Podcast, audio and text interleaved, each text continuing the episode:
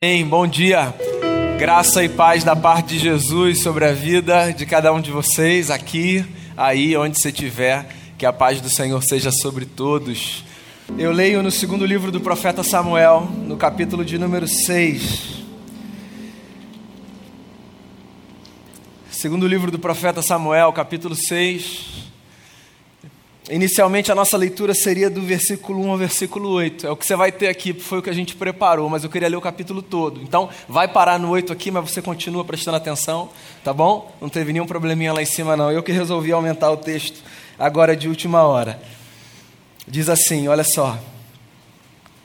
De novo, Davi reuniu os melhores guerreiros de Israel, 30 mil ao todo ele e todos os que o acompanhavam partiram de Baalá, em Judá, para buscar a arca de Deus, arca sobre a qual é invocado o nome, o nome do Senhor dos Exércitos, que tem o seu trono entre os querubins acima dela.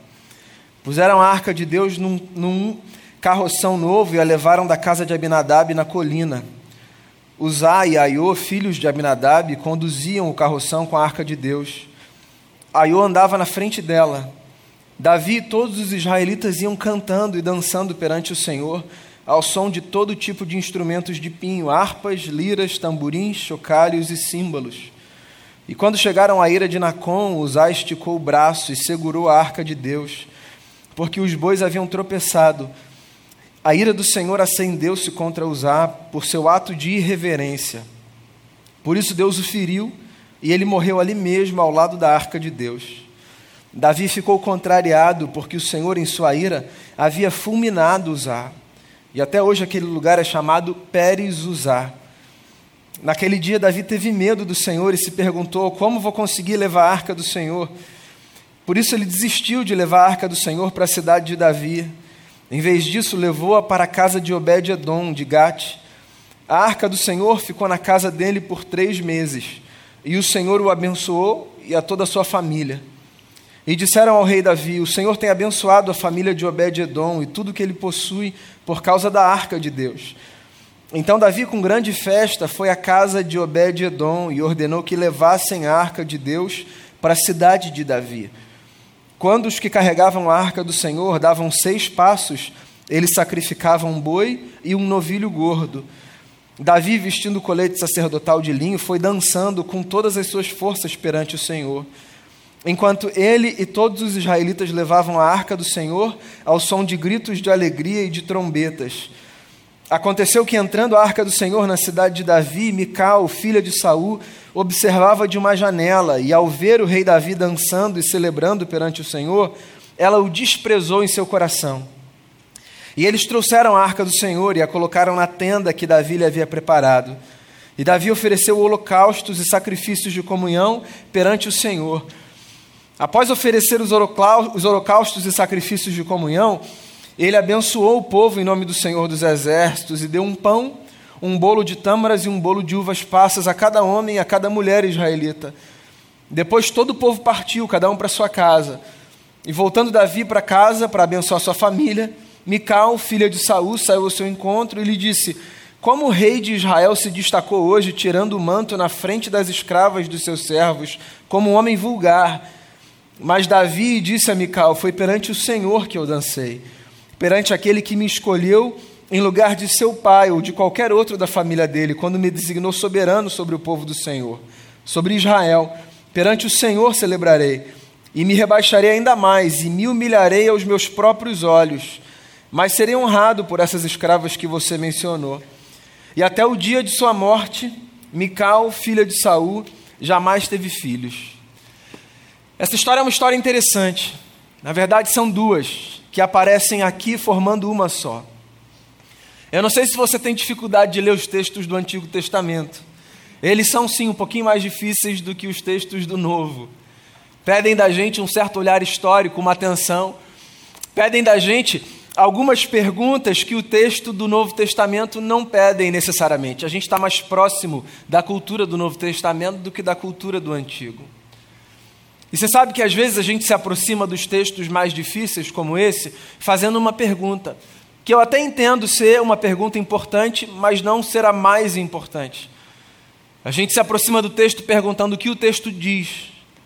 Quando na verdade eu acho que o que a gente devia se perguntar sempre diante de cada texto da Bíblia é: por que o texto diz o que o texto diz? Ou seja, não é apenas o que está aqui, é por que isso está aqui. Com qual objetivo essa história foi reunida entre outras histórias para transmitir alguma lição para os seus leitores, diretos indiretos? Esse texto é um texto impactante, porque ele anuncia uma tragédia e logo depois um julgamento muito equivocado feito por uma mulher diante de um ato de adoração de um homem conhecido, Davi. E eu acho que é importante voltar alguns passos aqui no contexto para tentar então entender por que essas histórias estão postas lado a lado e o que elas nos dizem para a nossa vida hoje. O mundo do Antigo Testamento era um mundo diferente do nosso, sob muitos aspectos. Da perspectiva religiosa, por exemplo, havia uma distância muito abissal entre a maneira como nós percebemos Deus e a maneira como eles percebíamos, percebiam, perdão. Naquela época e para aquela cultura, por exemplo, o mundo era dividido em territórios que representavam domínio de deuses. Então, por exemplo, o Deus de Israel era aquele que cuidava do povo de Israel dentro dos limites de Israel. De modo que, fora dos limites de Israel, o povo de Israel estaria desprotegido, porque, para além dos limites daquela nação, era outra divindade ou outras divindades que atuavam, guardando o seu próprio povo. E sempre que os povos lutavam entre si, disputando território, tentando conquistar espaço, o povo lia esses acontecimentos como um duelo entre os deuses. Então, quando uma gente conquistava a terra de outra gente, a leitura que o povo fazia era: o meu Deus é mais forte do que o seu Deus. Porque se o seu Deus fosse tão forte quanto o meu Deus, o seu Deus não deixaria que isso acontecesse com você. Havia um povo vizinho ao povo de Israel que dava muito problema para aquela gente. Eles estavam sempre em guerra, em conflito. Eram os filisteus. Os filisteus, nas suas leituras estratégicas, perceberam que o povo de Israel desfrutava de uma certa vantagem por causa de um elemento litúrgico que estava presente na religiosidade daquela gente: a arca do Senhor. A arca do Senhor, os filisteus leram assim, dava ao povo de Israel sucesso em todas as suas batalhas. E aí a leitura que eles fizeram foi muito simples. E se a gente roubar a arca do Senhor desse povo? Se a gente trouxer o Deus dele para cá? Porque a arca do Senhor era esse lugar da representação da presença do Senhor no meio do povo. E se a gente pegar esse elemento que é dessa gente e trouxer para os limites da nossa terra, esse povo vai ficar desprotegido e a gente vai conseguir vencer esse povo na batalha. E a gente vai conseguir então pegar esse pedaço de terra para a gente. E foi o que os filisteus fizeram. Eles invadiram Israel, eles tomaram a arca do Senhor e levaram para o seu território. E levaram da forma que quem vai a um lugar roubar o que quer que seja faz. Vai, pega e corre levaram de qualquer jeito, para sair o mais rápido possível, para ter êxito na sua missão. E assim foi. O povo de Israel passou alguns meses sem ter o elemento que representava o que havia de mais sagrado para a sua religiosidade. É muito violento quando roubam de você aquilo que é mais sagrado para você, né? Religiosamente falando ou não, existem coisas na nossa vida que são sagradas. E as pessoas que se aproximam das coisas que nos são sagradas, sem terem sido convidadas para se aproximarem das coisas que nos são sagradas, elas cometem contra nós uma violência muito grande. E sempre que a gente se aproxima daquilo que é sagrado por outro, sem que a gente tenha sido convidado para se aproximar, sem que a porta tenha sido aberta e um convite tenha sido feito, a gente comete uma violência muito grande.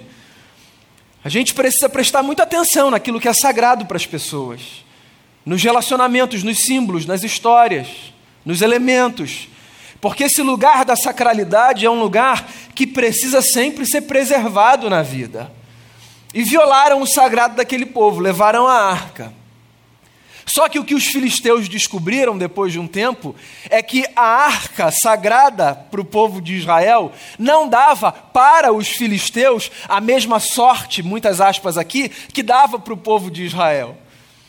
Porque na vida, irmãos e irmãs, não há a menor possibilidade de eu ser bem-sucedido, e cuidado da forma como você leu bem-sucedido aqui, não há a menor possibilidade de eu ser bem-sucedido na vida, nos meus intentos, se eu usurpar aquilo que é sagrado para o outro. Então, eu roubar de outro aquilo que é sagrado para si e trazer para mim, não funciona para que a minha vida deslanche. Porque na vida com Deus nós aprendemos que nós não avançamos por causa de amuletos que nós carregamos, de magia ou do que quer que seja. A nossa vida não funciona a partir dessas experiências mágicas. Então, se eu tomo algo que é sagrado para você e eu tiro de você e eu trago para mim, achando que isso vai trazer uma espécie de bênção para a minha vida, só porque isso leva bênção para a sua vida, eu não entendi ainda como a vida funciona, porque nós precisamos encontrar o nosso próprio caminho e descobrir no nosso próprio caminho aquilo que nos é sagrado. Foi o que o povo, os filisteus, descobriu. Esse povo descobriu exatamente isso que não dava para usurpar o sagrado do outro. E que, pelo contrário, a percepção deles é: esse negócio está trazendo problema para a gente, leva esse negócio de volta para lá. E assim foi, eles deram a notícia: olha, vocês podem vir aqui buscar a arca do Senhor, não queremos mais esse negócio, está trazendo má sorte para a gente. E essa história começa exatamente nesse caminho da arca de volta para casa. A arca sai do território dos filisteus e ela vem sendo trazida para a cidade do rei. Você imagina um povo recuperando aquilo que lhe é sagrado, a alegria, a expectativa, a emoção, a necessidade de trazer aquilo com muito cuidado e com muita cautela, que foi exatamente o que não aconteceu. Por quê? Porque o que a história conta para a gente é que a arca que tinha sido levada de qualquer maneira, quando voltou, voltou também de qualquer maneira. E aí o que a gente tem é a arca sendo transportada sobre um carro de bois. Esse é o relato do texto que eu li com você. A nossa história começa exatamente nesse ponto. A arca sendo transportada por um carro de bois, voltando para os limites de Israel, rumando à cidade do rei. Num determinado momento, um dos bois tropeça, a arca quase cai, e um homem de uma casa chamada Casa de Abinadab, responsável pela condução desse carro de bois com a arca, estende a sua mão para impedir que a arca caia no chão. E ele é exterminado. Ele toca na arca e, e vem um negócio meio desenho animado, um raio do céu. E acabou a vida do camarada ali. O que é isso? Que religião é essa? Dá tempo de desistir. Que história! Em ato contínuo, eu já vou voltar aí. O rei Davi fica tão desesperado com a morte do Uzá, que ele diz assim: Eu não quero isso na minha cidade. Desloca, leva para outra cidade. E aí a arca vai para outra cidade. E ela passa três meses ali. E o povo descobre então que está tudo bem, ninguém mais morreu. Daí o rei diz: podemos trazer de volta para a cidade real. E ao trazer de volta a arca para a cidade real, uma grande festa acontece. O percurso, você vai perceber isso no texto, agora é feito de forma diferente. A arca não está mais sobre o carro de bois. A arca é conduzida pelos sacerdotes no ombro. Eles dão seis passos, eles param, eles sacrificam. Aí eles pegam e colocam a arca, dão seis passos, param, sacrificam. Sabe quando você sabe que está mal com Deus e você vai direitinho na igreja assim? Segunda, terça, duas e meia, eu vou, Senhor. Essa reunião é no meio do meu trabalho, mas eu vou dar um jeito e eu vou. A sensação é essa. Fizeram tudo errado e agora querem consertar, então ali, seis passos para o sacrifica. E aí, Davi, o rei, vendo que a vida está voltando ao normal, ele começa a dançar. Ele está fazendo festa. E aí, uma mulher chamada Mical, filha do rei Saul, vê Davi dançando da janela e diz assim: Isso é uma vergonha. Um rei se expondo desse jeito, constrangendo as mulheres daqui da nossa região e envergonhando inclusive o nome do Senhor. E essa mulher que faz esse juízo acerca de Davi, ela é punida. E ela não tem filhos até o fim da sua vida. Duas histórias que formam uma só. E a pergunta é: o que esse texto nos diz para a nossa vida hoje? Se eu tivesse que dizer o tema desse texto, eu diria que esse texto é um texto que faz a gente perceber a diferença que há entre familiaridade e intimidade. E a necessidade da gente construir a nossa vida com Deus, prestando atenção nessa diferença sutil que há entre familiaridade e intimidade. Pois é, aqui a gente tem a história de um homem extremamente cuidadoso em tese, absolutamente reverente, preocupado com o objeto sagrado, que estende a sua mão para evitar uma tragédia e que é fulminado como juízo de Deus. E a história de um homem, em tese irreverente, não passaria nenhum critério presteriano dançando no meio de um culto, que tem a sua vida preservada, porque sabia o que significava viver com intimidade diante de Deus. Eu disse a você ainda há pouco, quando a arca foi para fora dos limites de Israel, ela foi de qualquer maneira. Os filisteus levaram a arca. E os filisteus não tinham nenhuma relação com o Deus de Israel. E porque eles não tinham nenhuma relação com o Deus de Israel, eles não tinham nenhuma obrigação de saber que tipo de vida o Deus de Israel pedia do seu povo, de modo que, ao usurpar aquilo que era próprio do povo, eles faziam a sua própria maneira. Mas Uzá e Aiô, os que foram buscar a arca, estavam encarregados de trazê-la, eles faziam parte do povo de Israel. O que significa que, para eles, a vida não podia ser vivida de qualquer maneira. Eles sabiam quais eram os passos, os procedimentos, os protocolos.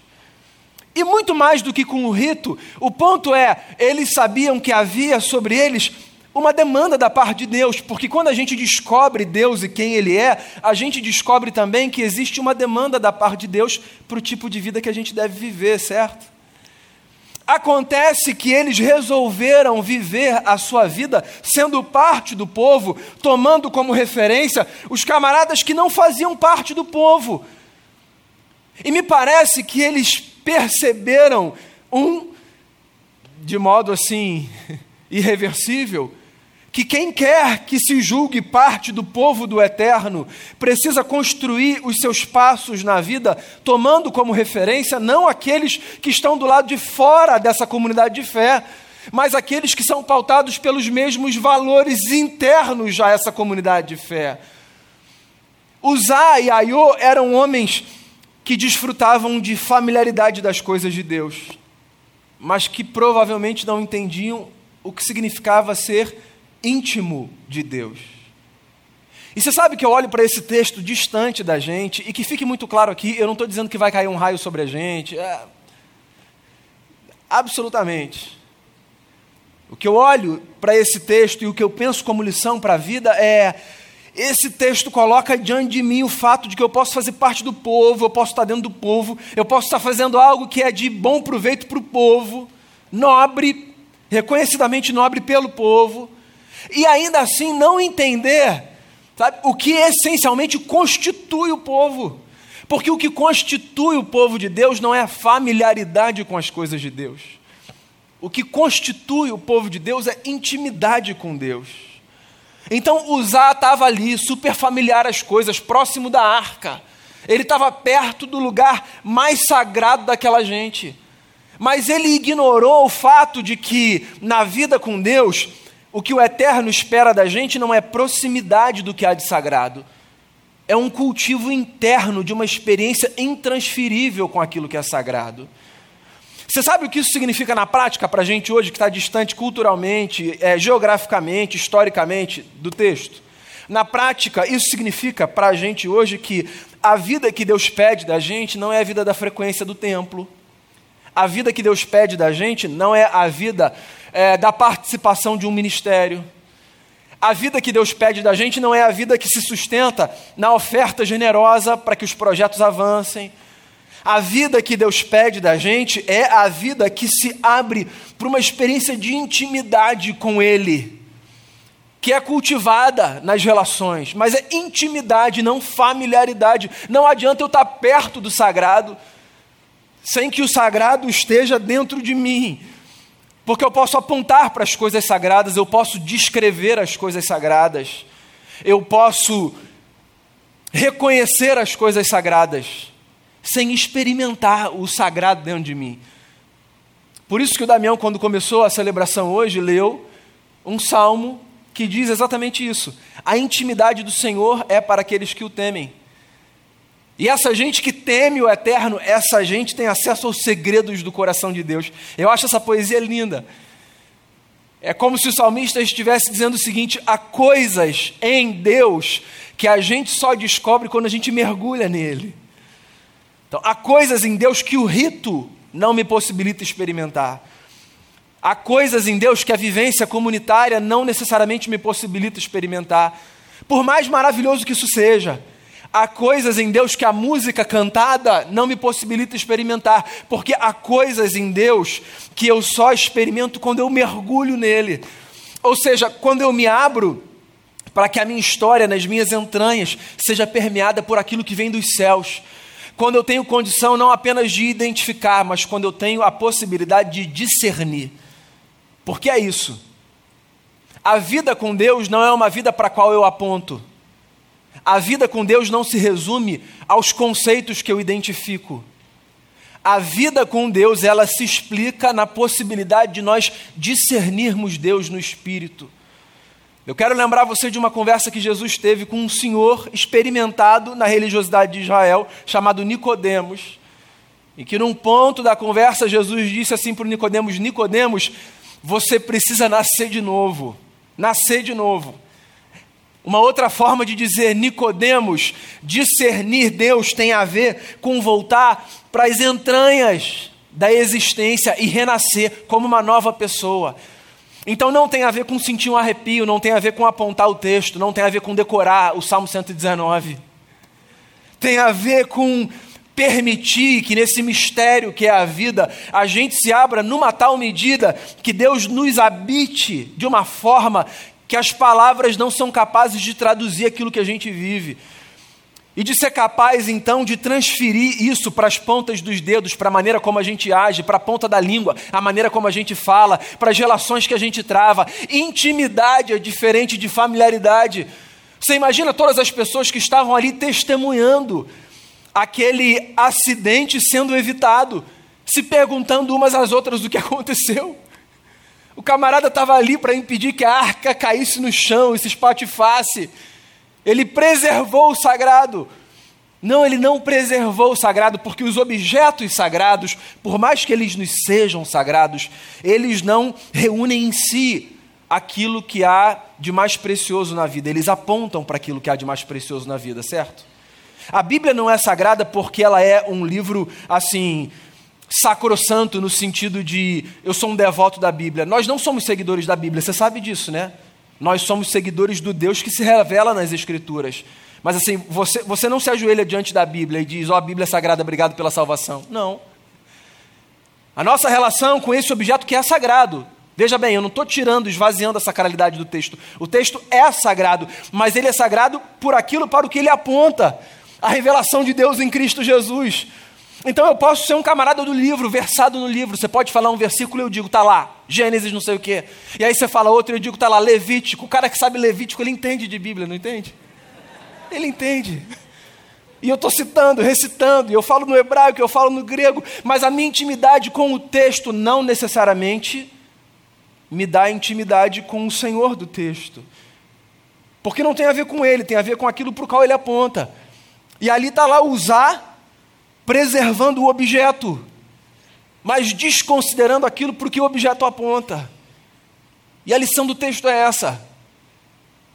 O que você faz, você faz pelo objeto, ou o que você faz, você faz por aquilo para o que o objeto aponta. Quando você vem, você vem pelo rito, ou quando você vem, você vem por aquilo para o que o rito aponta. Porque eu quero dizer a você: se o que você faz, você faz pelo objeto, ou se quando você vem, você vem pelo rito, é possível que a sua experiência seja uma experiência de familiaridade. Quando o negócio é desfrutar de intimidade. E de intimidade o poeta Davi entendia.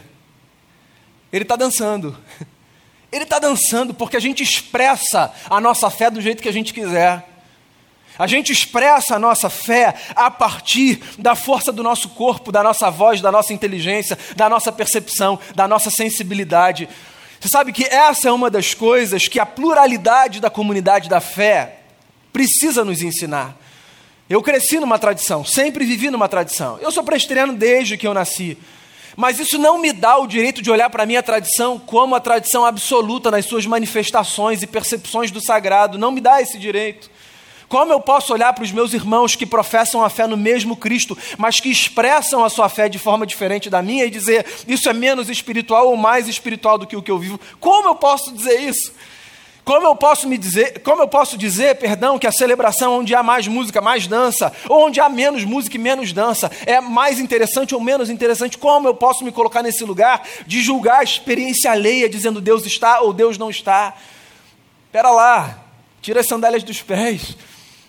A vida dos outros com Deus é muito sagrada para a gente chegar de qualquer maneira. E está ali Mical na janela, é muito representativo, né? A janela é esse lugar. A janela é esse lugar de onde a gente fala com conforto. A janela é o lugar de onde a gente vê o mundo. A janela é fascinante. A janela é o símbolo, assim, dos olhos da alma. A janela não nos permitem atravessar, mas elas nos permitem contemplar. As portas nos fazem passar mas diante de uma janela a gente contempla.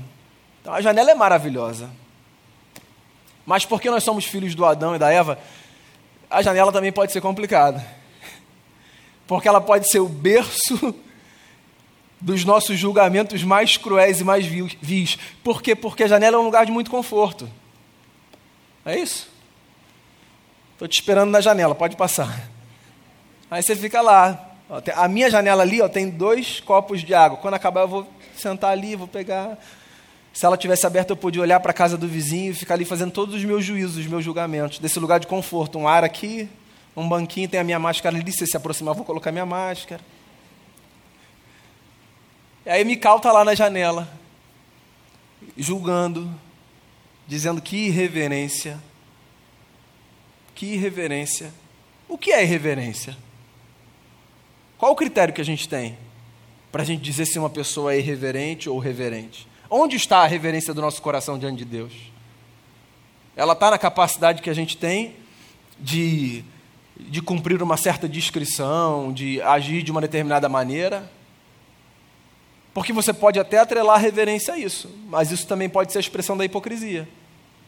Onde está a nossa reverência? Será que a reverência não está na experiência do coração?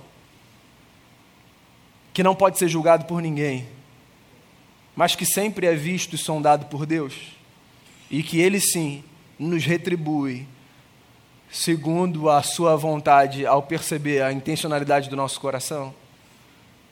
Eu até imagino, vou dar um crédito aqui para Mical, que ela está lá da janela dizendo assim: o camarada se esqueceu do que aconteceu há três meses, vai morrer mais um.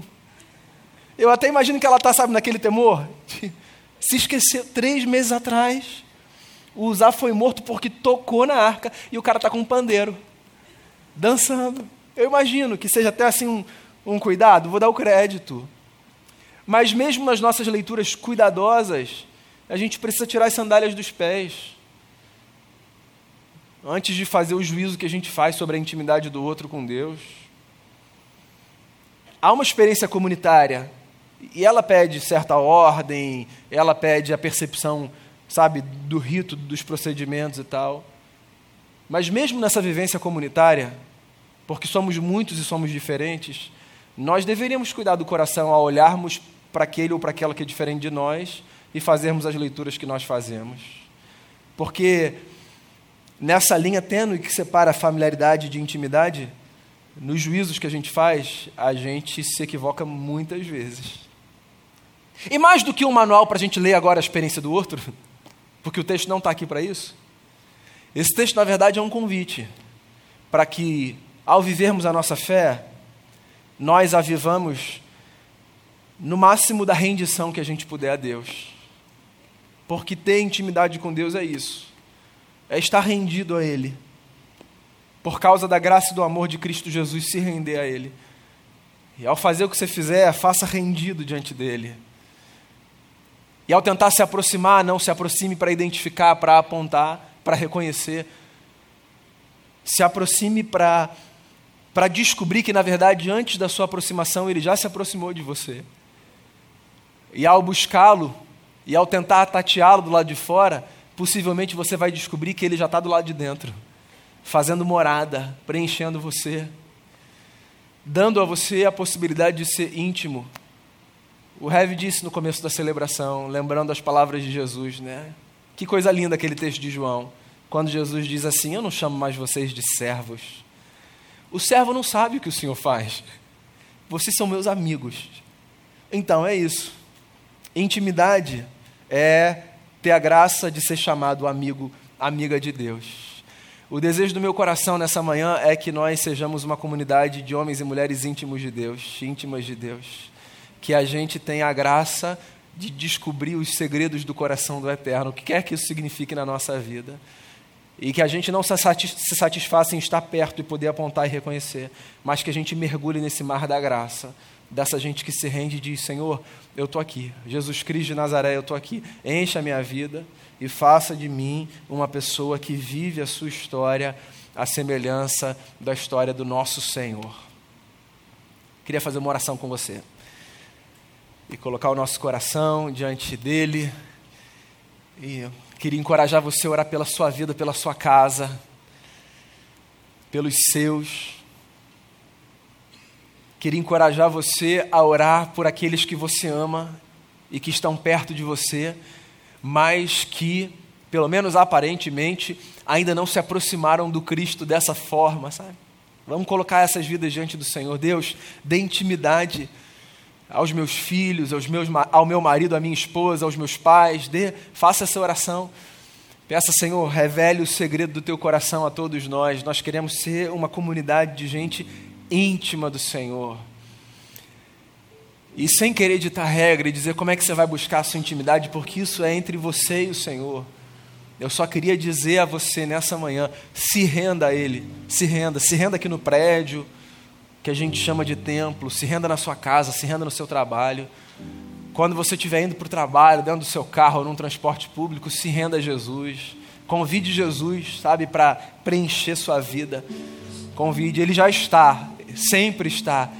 Mas me parece que esse convite nos torna mais sensíveis. Tem a ver com isso. Ele sempre estará com você onde você estiver.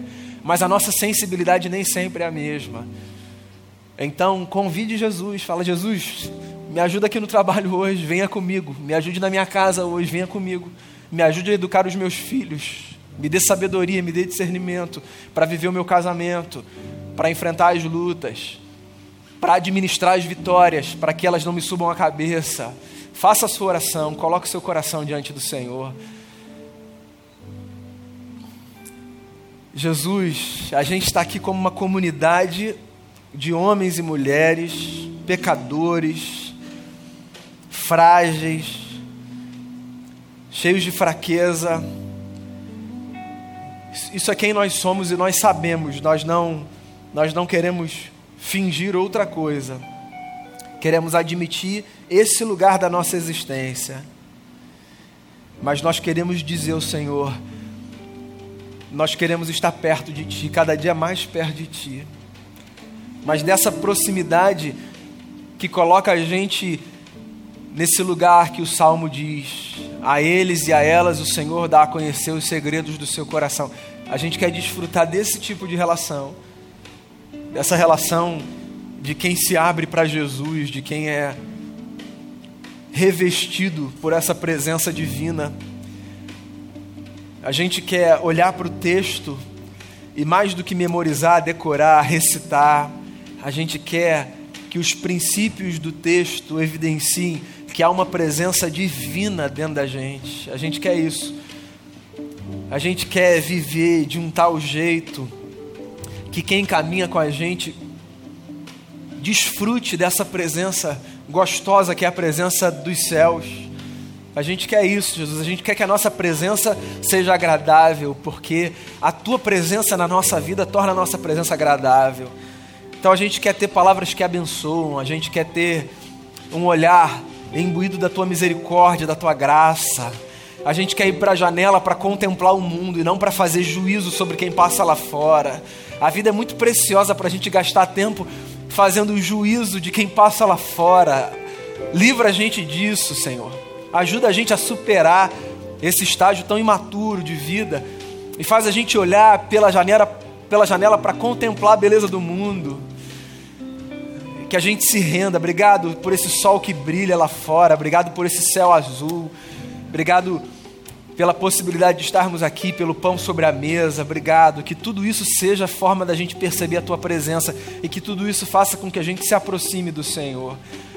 Eu oro pelos corações nessa manhã que estão enfraquecidos, petrificados e peço ao Senhor, dê força ao coração fraco. Eu oro por aqueles e aquelas que que estão cansados nessa caminhada da fé, pelas feridas, pelo que quer que seja, e peço por graça e por bondade, cicatrize corações, renove forças, faz a gente viver com a alegria de quem descobriu que não tem nada melhor do que ter Jesus na vida, faz a gente viver com essa alegria e faça com que a gente se renda dia após dia aos teus pés. Eu oro por mim e por cada irmão e por cada irmã, em nome de Jesus. Amém.